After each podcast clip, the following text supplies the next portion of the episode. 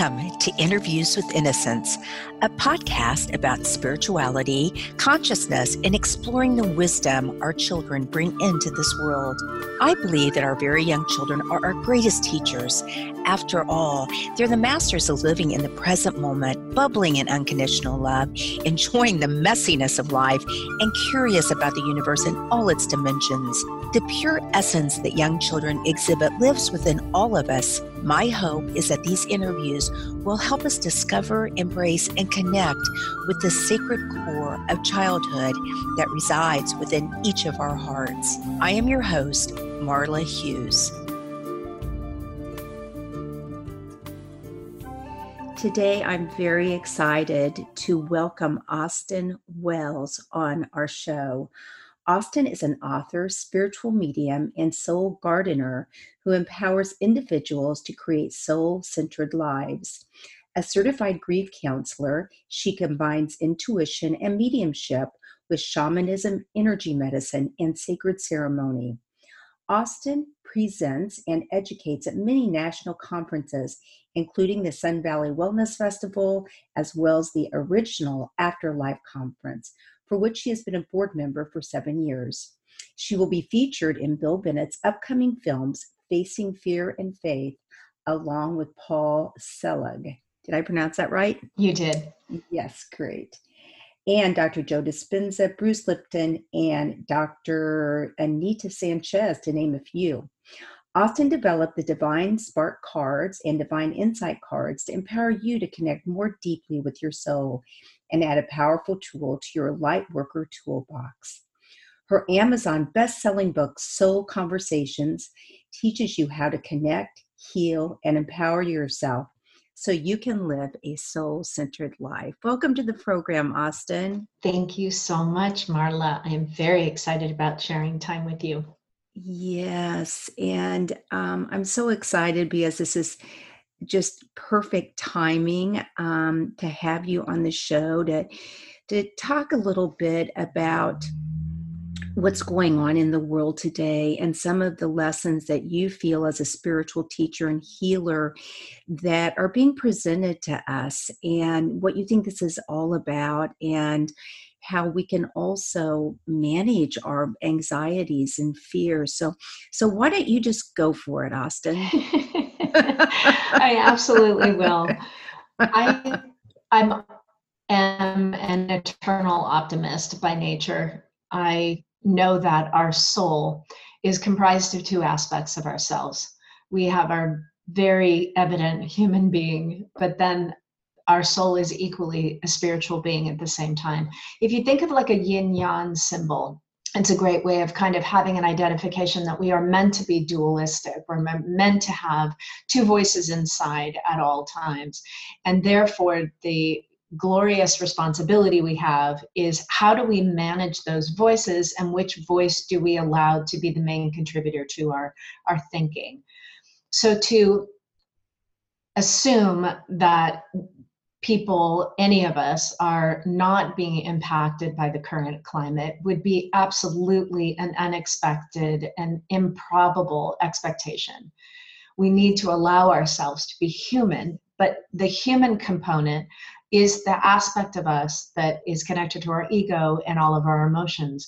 So, that part of us, what I like to call the finite self, believes it's mortal because it identifies itself as physical so, in that context, if we relate to everything as physical, then we do believe we die because everything physical has a limitation to the life it leads. So, there is inherent fear looking at life from a finite perspective because we will be very conscious of the fact that we're mortal.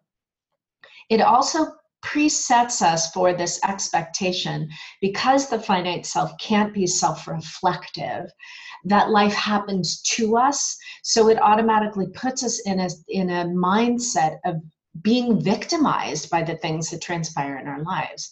Now the good news is we have another aspect of our soul which is the truth of our soul which is the energetic self our infinite self. Now, our infinite self sees itself as energetic, sees itself as connected, and because it knows its energy, it understands that it's immortal. It understands it's connected, that there's no division between one thing or another.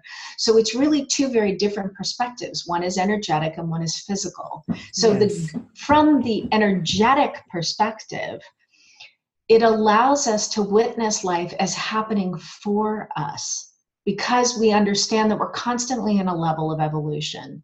So, with those two perspectives, you can love your human being when you feel like you're victimized by something by allowing your infinite self to parent that aspect of yourself and then utilize all the self-help tools that many people take on board and learn in these particular times. This is where the work gets applied. So we've been right. practicing it and it's all well and good to practice meditation when you're feeling groovy and everything's going fine. Now is where the tools really get utilized. Right. And so what do you think some of the lessons the lessons we are being given or challenged with right now? Well, if you look at, I'll, I'll, I'll answer it from two different perspectives. Initially, I want to look at it from the astrological perspective and with mm. a, you know, like a, a floating disclaimer at the bottom of all of this that I'm not an astrologer. However, I try very much to expose myself to all currents of education. Right the astrologers have been announcing and proclaiming that the year 2020 was going to be what they have called a global reset. I'd like to reframe that language and not say reset, but say upgrade. So, anytime there's a dynamic shift in consciousness, it's much like Mercury in retrograde. You can feel a retrograde prior to when it happens during the time a planet is retrograde and also after a retrograde happens. So we would have had to be begun we would have had to have begun our education before the reset really kicks in.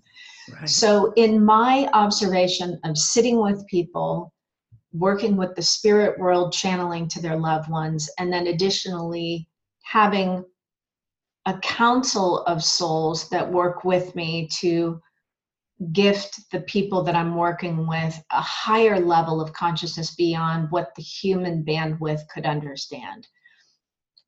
It is apparent to me that we will have larger scale information given to us. So, the main pattern that all of us are learning from is what I like to call the finite self triangle.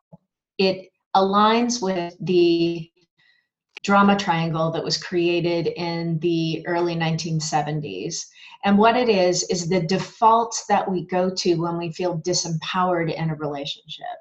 So, more or less, what happens when we get triggered by a relationship?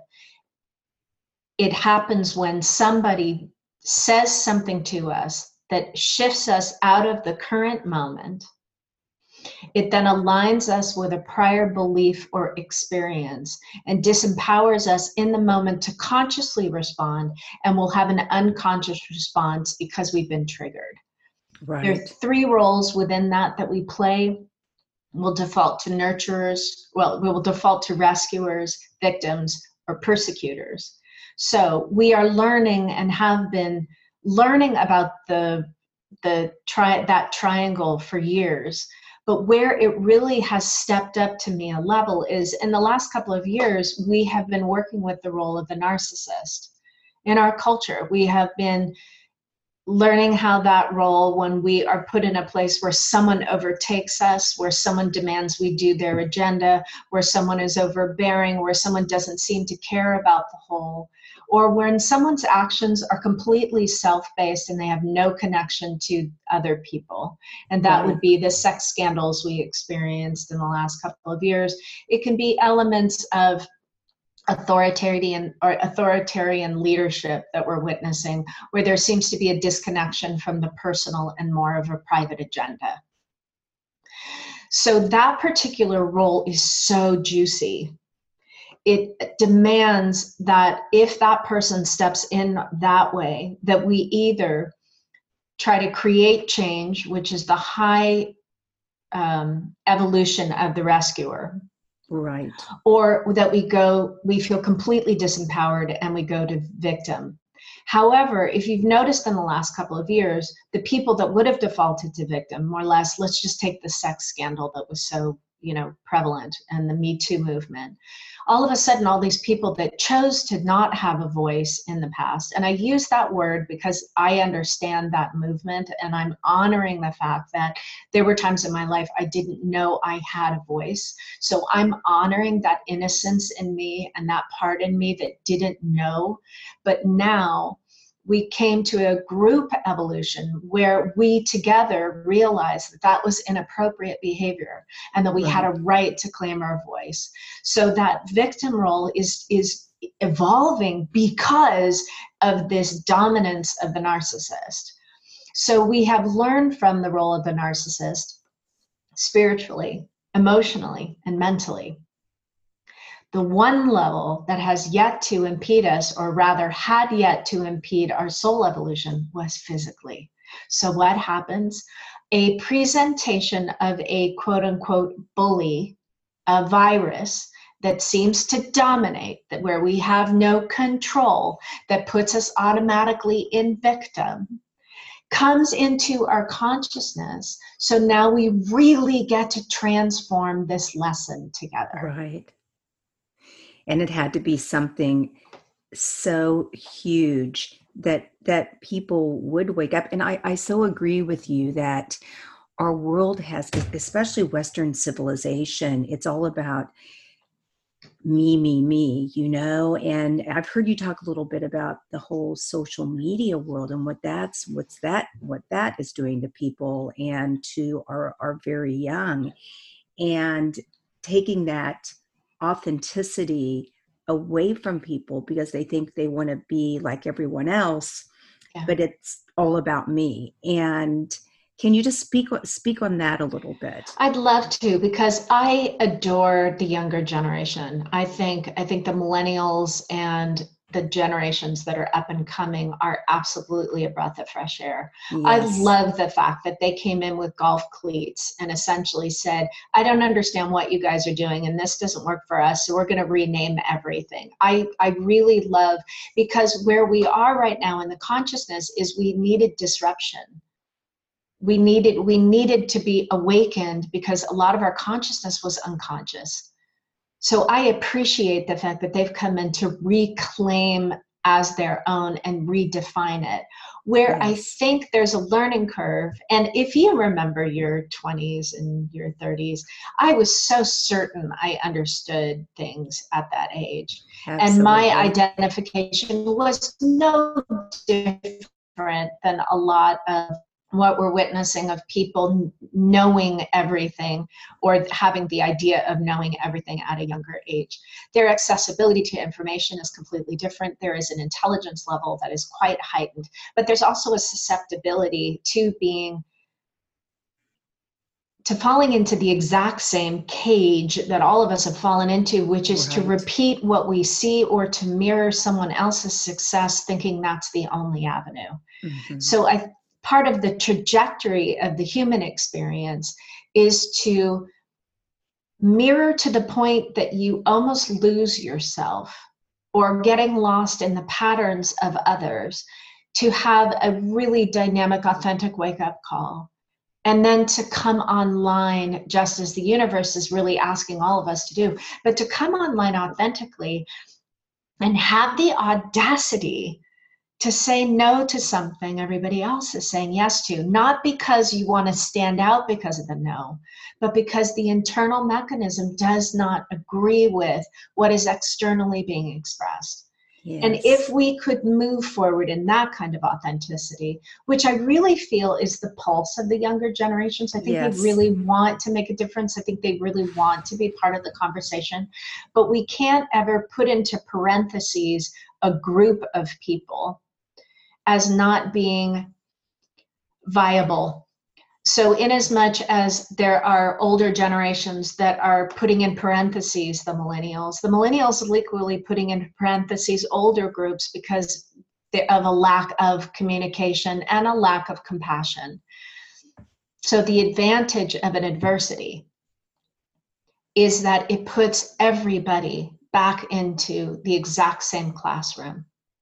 Right. And it demands that we all look at each other with compassion because there is no difference in that moment, which makes me always certain that it's a spiritual lesson.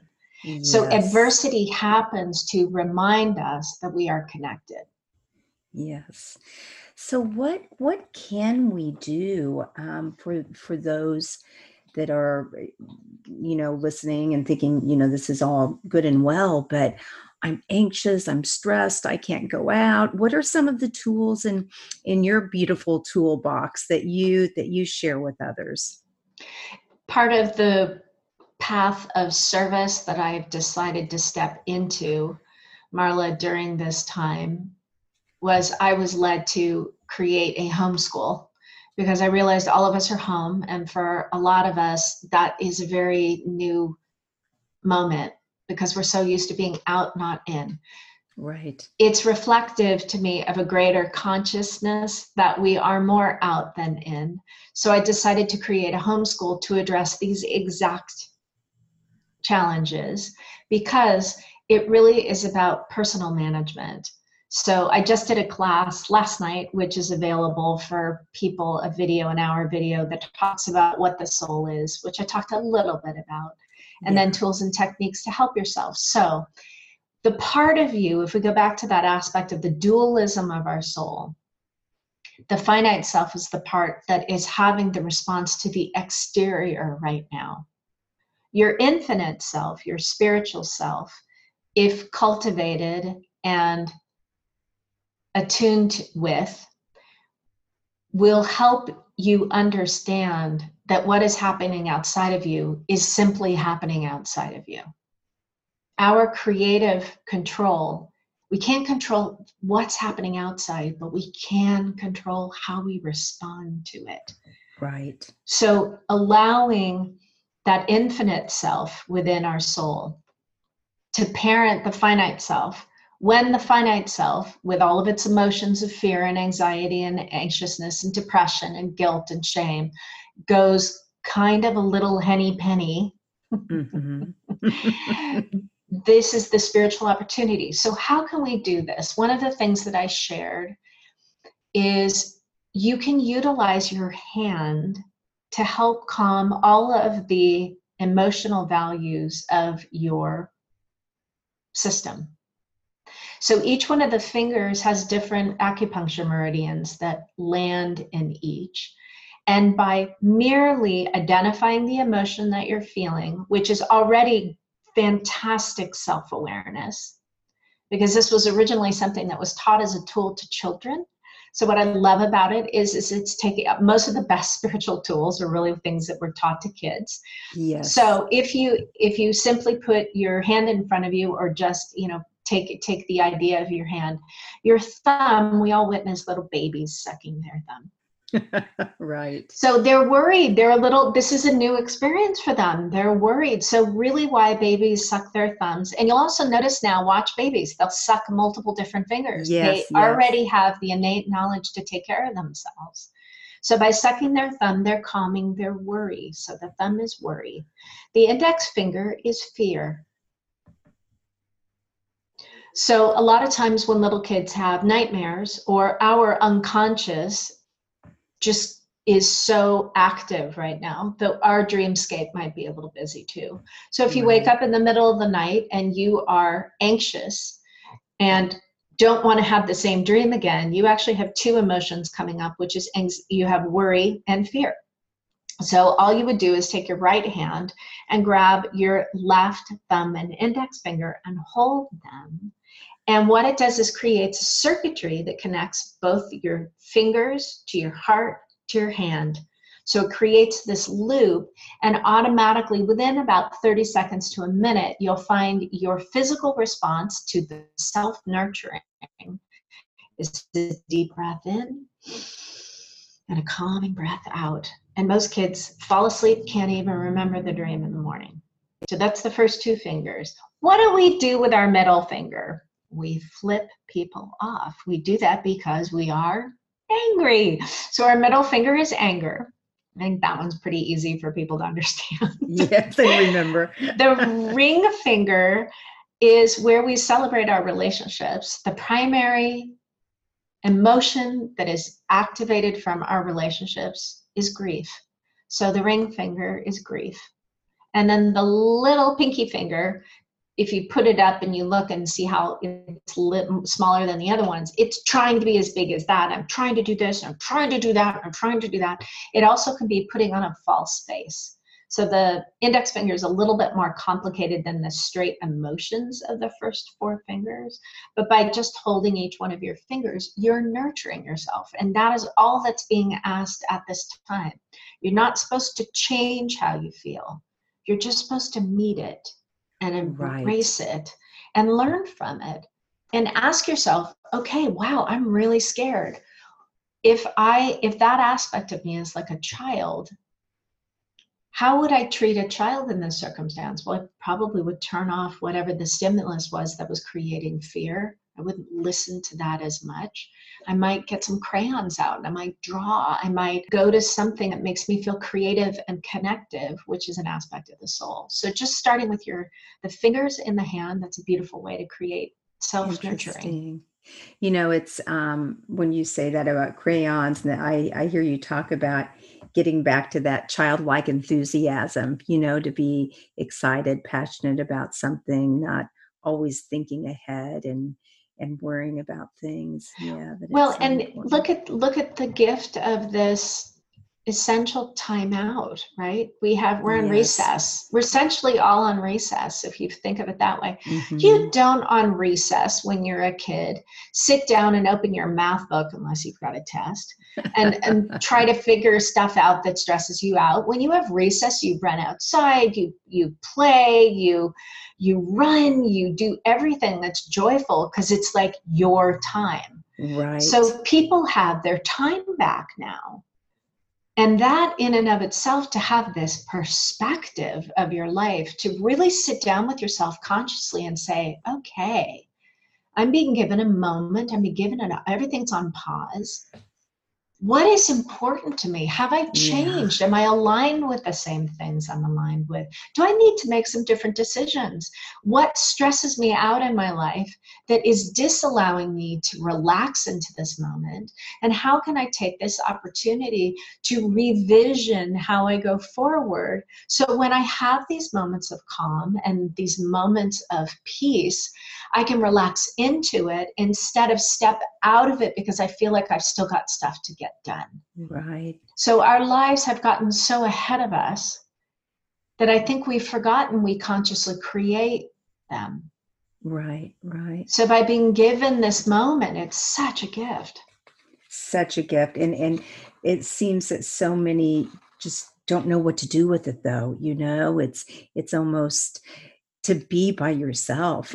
Oh my goodness. I, I, actually love to be by myself. But but but so many because they've just never really really been there so just to just to have that quiet time yeah what have your um i know you work have worked with indigenous cultures and and shaman. are you actually a shaman oh I yeah mean, i know that okay yeah i went i uh, i studied at the four winds Yes, and then I've continued studies with uh, different shaman organizations. But with the Four Winds, I took I all of my certifications. I have all their master certifications. So I Beautiful. dove into it like college. Yes, so I've taken wow. all the classes. I've taken all the master classes, and I've also took it. Also, when they were offering the Dying Consciously work, work, which was just breathtaking. Um, wow. Um, I became a certified teacher for that as well. And although I haven't utilized that within the mediumship and, and then becoming a grief counselor on top of it, I mean, there's there's so many aspects that I'm so blessed about the shaman work because it right. really allows different energy tools to empower people when they feel powerless. And so I'd like to talk about that a little bit, how you bring the some of the shamanism, possibly rituals or the things into or you suggest that people bring into their lives you know to help them with with hard difficult times. And also um, where intuition plays a role. When when do you know that that intuition is is the real thing you know and that feeling and you want to be sure you you know listen to that Mm-hmm. Um, I'm going to switch the order of the questions if it's all right and talk Absolutely. about intuition first and then talk yes. about ceremony and ritual because it's so impactful. The intuition is something to cultivate. People go to the gym and work out, and over time, they create a sculpted, hopefully, um, physical form that represents a commitment to a discipline. Your intuition equally is a discipline to nurture. And it's part of the reason why in the classes that I'm offering, I'm doing a two hour free intuition class because I, it's so mandatory for everybody to trust their instincts. Yes. And because it isn't something that is included in our classic education, which I kind of wish it was, mm-hmm. um, we don't trust it. So we will innately reach outside of ourselves for assistance. Someone else has the answer besides me. And the only way to really work on it is to work on it. The only way to trust it is to learn to trust it. So there are beautiful tools and techniques you can use to trust your instincts that are actually really fun. And they can be done with a family, they can be done individually. For instance, just having a blank journal in the morning and if you have an oracle deck a tarot deck something like that which many people that are nurturers and kind of that yummy group of people love to like play that way spiritually right. so get it get a get a, a yummy um, oracle deck or a tarot deck but have a blank journal with a pen that works um, and when you first wake up in the morning you can do a little, you know, five minute meditation, something, or just simply be conscious of your breath for a couple of moments. And if you need to, take the journal and maybe kind of allow your mind to release some prevalent thoughts of things you have to get done or that kind of thing that will take you forward in your life or back in your life more or less that the the need to kind of release thoughts of your mind is because they either will connect with a future event or a worry or concern, or they will be something that's unfinished that has already happened. But very rarely is any of those contents what is present.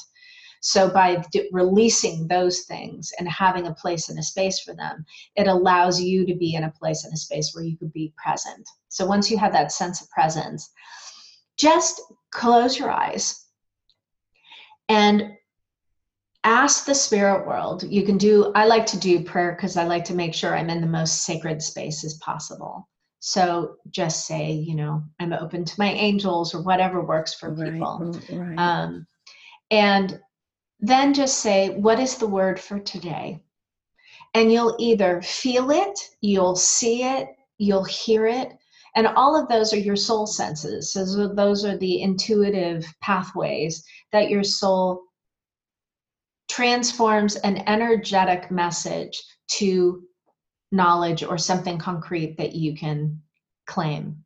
Right. Our physical senses do that with the physical world.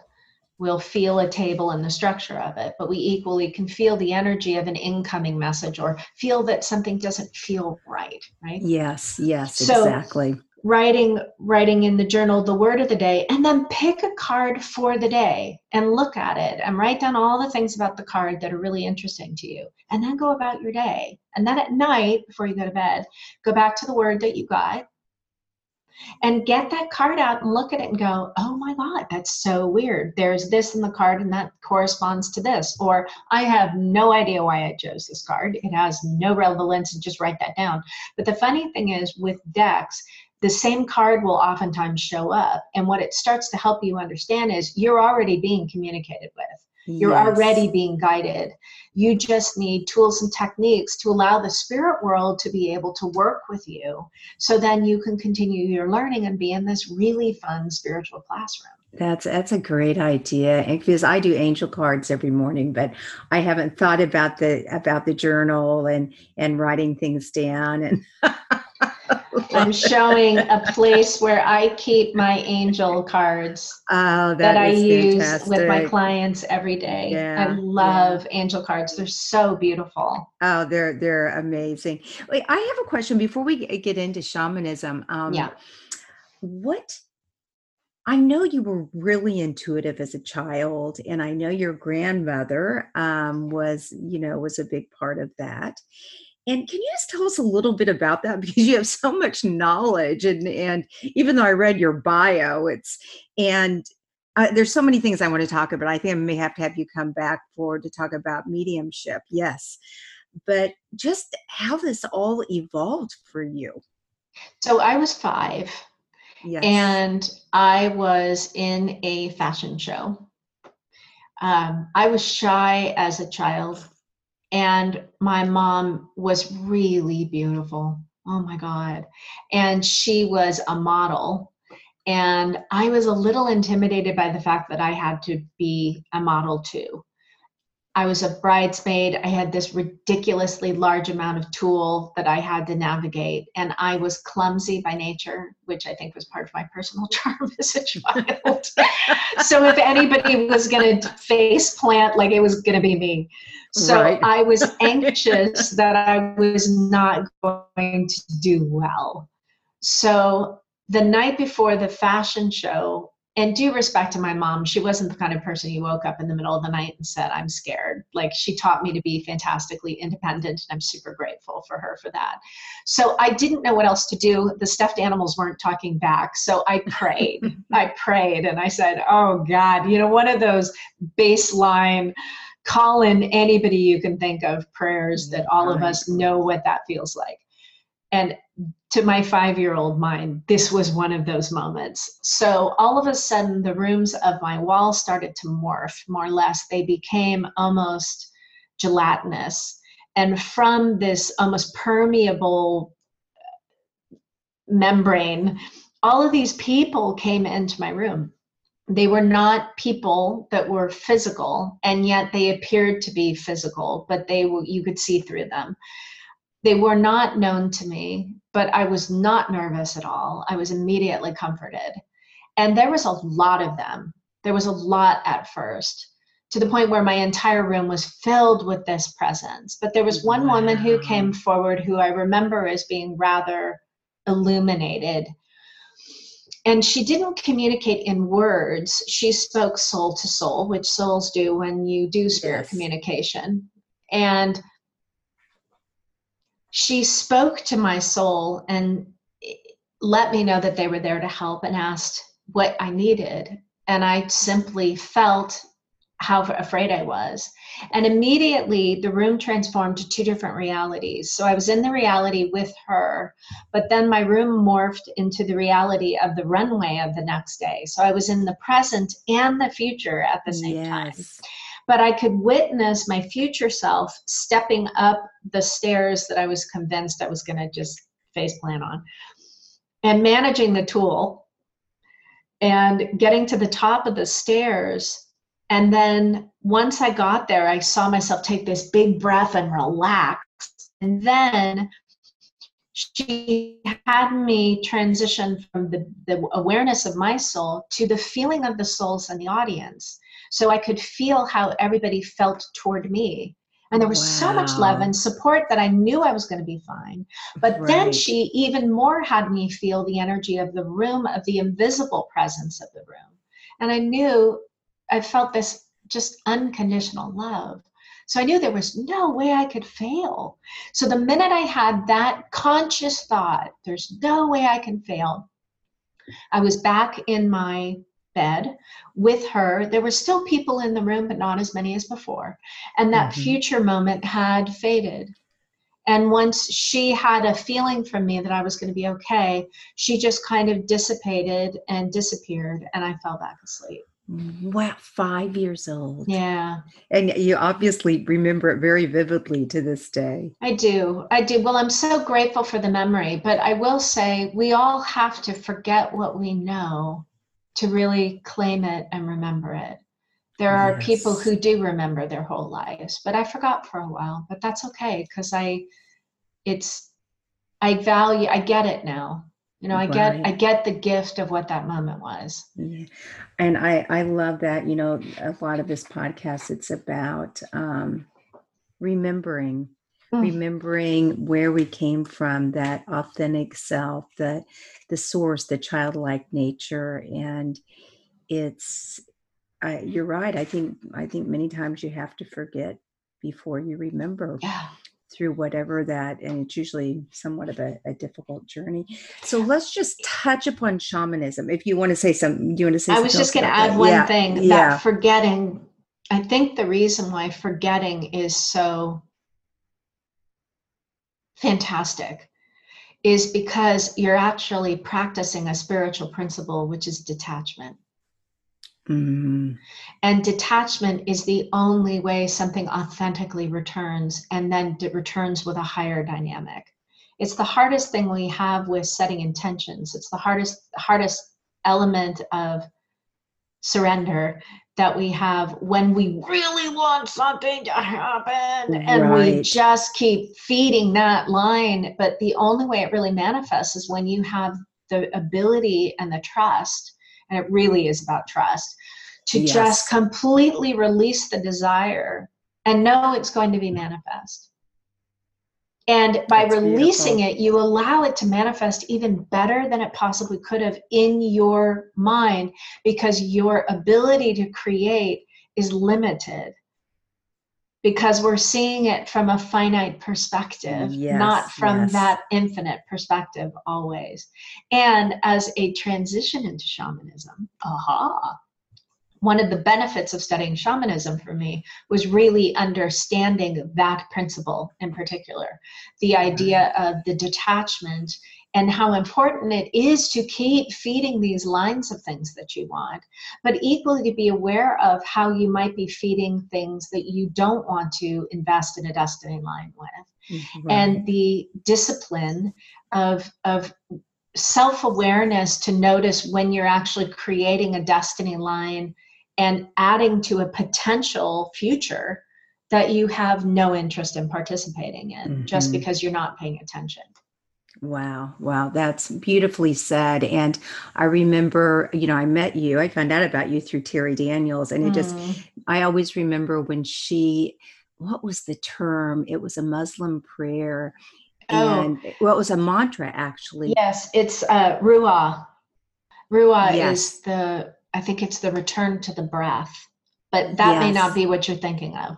Well, it was just I'm going to give it to God. Or if you don't want to use the term God, the source, the light, yes. and just releasing it. And like you said, you know, just letting it, um, just releasing yeah. and trusting, trusting. So well, it, it, it in a sense, it in a sense goes back to that idea of the dualism within us, because the finite yes. self does not believe that it believes it's in control. So it doesn't understand the fact that there is a higher power if it's just mm-hmm. in and of itself. So it's it, it really is a handing off of a deep, you know, a, a wish that the finite self is making out of a moment of absolute vulnerability, which is not something our human being enjoys, and almost handing off the energy of that to the hand of the infinite self so the infinite self can just raise its palm up with the beauty of that wish up to the spirit world and just release it into the mm. unknown, knowing that it's going to be answered. So yes. that inherent trust and that awareness does not come from innately our human being because we don't understand we're connected to things that are greater than ourselves. Right. It is the act of the infinite self to understand that we have all the right in the world to ask for assistance and help. And that by doing that, we really allow ourselves to co create our life. Beautifully said. Thank you. So Austyn, thank you so much for today. And if people want to want to learn more about you, how can they find you? They can find me on the internet which is uh, my in my my name is Austyn Wells. That's A U S T Y N W E L L S, and my website is austynwells.com. I am blessed to have interviews and um, different media collections that people can use as a, a way of learning. I speak at conferences, including the Afterlife Conference that Terri Daniel and I will be um, forging ahead with because she's yes. very certain we will be in Chicago in June, and I love her for that um, as well as the Sun Valley Wellness Festival. That's another one I'm aligned with, which is a complete honor to be part of that conversation. And then I teach mediumship intuition, and I really like teaching people, like I'm doing with my homeschool right now, um, just how to love their own humanity by recognizing the duality and the beauty of the soul and that's Beautiful. part of the impetus of my writing my book soul conversations. Yes yes let's not forget that soul conversations. Yeah. and i'd love for you to come back on and talk about soul conversations one day soon. Well thank you so much. All of that information will be in the show notes and really really appreciate your your words of wisdom. So um, you have a you have a great day. Thank you marla so much and thank you for doing this for other people. It's really lovely. Absolutely thanks Bye-bye. Bye. Thank you so much for listening in today. If you want to learn more about the show, you can find us at interviewswithinnocence.com and on Facebook or Instagram at Interviews with Innocence. Please write me a message, tell me what you liked, and let me know what else you would like to hear. I would love to hear from you. And if you liked what you heard, please leave us an iTunes rating and review. It helps other listeners find the show. Thank you.